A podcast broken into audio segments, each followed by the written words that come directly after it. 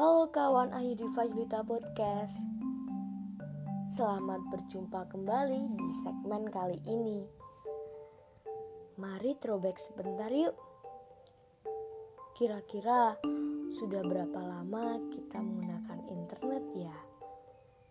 Sejak kapan kita mulai membuat akun sosial media kita dan menggunakan ponsel pintar? Sudah terlihat bukan bahwa internet membuka awal adanya media baru dengan segala atribut kelengkapan dan ciri khas yang melekat dari karakteristiknya yang dibawa. Hal ini tentunya membuat adanya adaptasi dari media lama untuk mencapai standar dari media baru tentunya bertujuan untuk mempertahankan eksistensi media lama, sehingga memungkinkan para peneliti untuk memiliki perspektif yang luas tentang dinamika perubahan dan perlawanan dalam beradaptasi media di lingkungan baru. Sementara pada saat yang sama juga menempatkan studi di batasan jenis media tertentu. Berbondong-bondong media cetak, televisi, dan sebagainya mulai berkembang menggunakan fitur inovasi baru sehingga dampaknya bisa kita manfaatkan kita bisa melihat melalui ponsel kita kapan dan di mana saja. Tersedianya website-website online untuk mengakses berita misalnya. Mudah sekali bukan? Bahkan sudah menyediakan berbagai penawaran. Seperti ketika kita membuka website, kita bisa melihat berbagai format media seperti video, tulisan, animasi, infografis, dan sebagainya. Nah, sekarang sudah bisa mendefinisikan arti dari multimedia itu sendiri kan? Berangkat dari logika media, arti multimedia dikonsepkan sebagai suatu bentuk konfigurasi ulang jurnalisme dalam lingkungan media baru. Sederhananya, arti multimedia yaitu terdiri dari minimal dua format konten atau lebih yang digunakan sebagai output Namun, tidak sesederhana itu pula. Konsep multimedia hadir menyuguhkan penawaran yang sifatnya melekat, yaitu interaktif dan storytelling.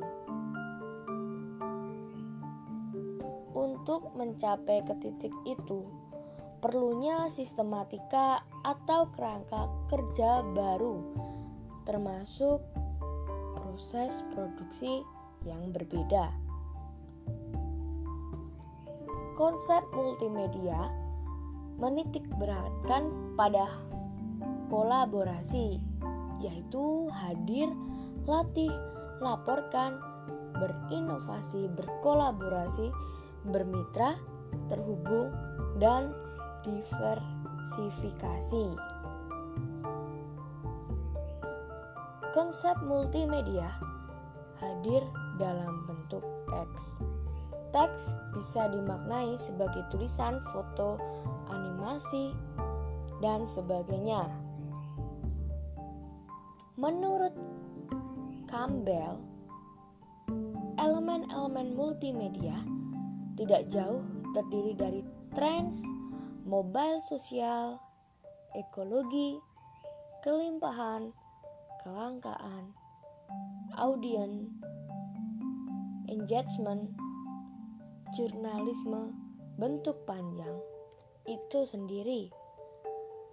Kekuatan ekonomi media berasal dari keberhasilan distribusi produksi konten tersebut. Ekonomi media baru membagi ruang yang berbeda dalam lingkup alat distribusi dan informasinya.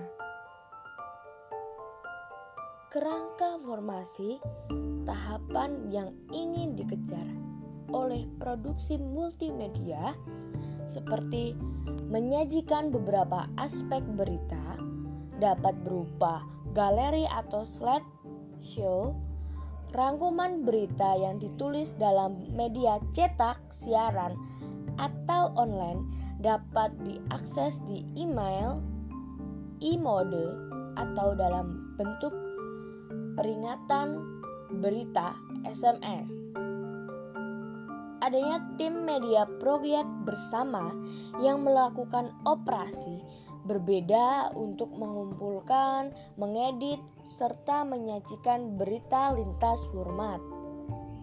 Selain itu pula, ruang berita media terintegrasi di mana para pekerja media dan dari media cetak, penyiaran secara online mengumpulkan informasi memiliki database dan paket lengkap cerita rencana yang dimaksudkan sebagai output atau hasil produksi konten multimedia yang nantinya kemudian dapat didistribusikan di semua media. Sekian arti dan elemen multimedia dalam episode kali ini. Terima kasih sudah mendengarkan kawan Ayu Diva Yulita Podcast.